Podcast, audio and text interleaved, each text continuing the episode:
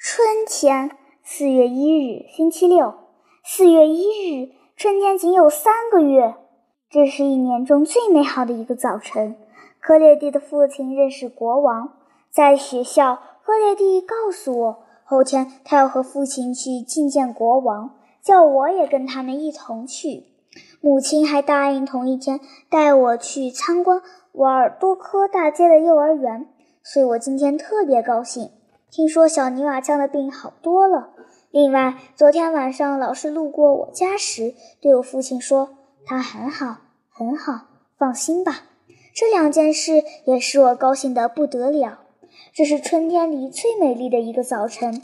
从学校的窗口可以看见蔚蓝色的天空，公园里的树木抽出了嫩芽，绿油油的草地散发出清新的气息，窗台上摆满了鲜花。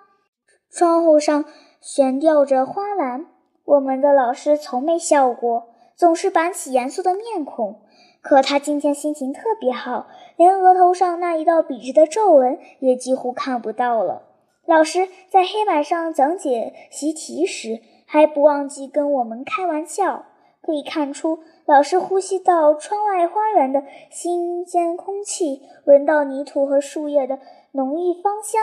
像吸引甘露那样神清气爽，又如同在乡间漫步那样悠闲自在。老师讲解时，我们听到了附近街道上铁匠在铁砧上叮叮当当的捶打声，对面房子里女人哄婴儿睡觉时的摇篮曲，远处车尔那亚军营里的号角声，好像今天大家都特别高兴似的。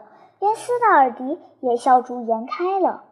就在这时候，铁匠打得更用力了，女人的歌声一阵高过一阵。老师停顿下来，全神贯注地倾听着，然后他望了一下窗外，语气缓慢地说：“天空在微笑，母亲在歌唱，老师正直的人在劳动，孩子们在学习，这都是些美好的事情啊。”从教室出来时，大家就像鸟儿一样欢欣跳跃。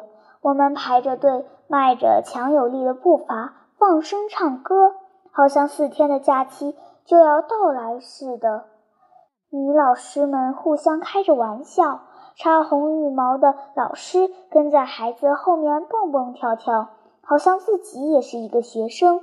家长们个个喜气洋洋，滔滔不绝地谈论着。克罗西的母亲，那个卖蔬菜水果的女人的篮子里装着一束束紫罗兰花，浓郁的幽香沁人肺腑。当我看到母亲正在街上等我时，说实话，我从没像今天上午这样高兴过。我迎面上前去问母亲：“妈妈，我真高兴。今天上午我为什么这样高兴呢？”母亲微笑着回答说。这是因为春天是美好的季节，而且你心地善良。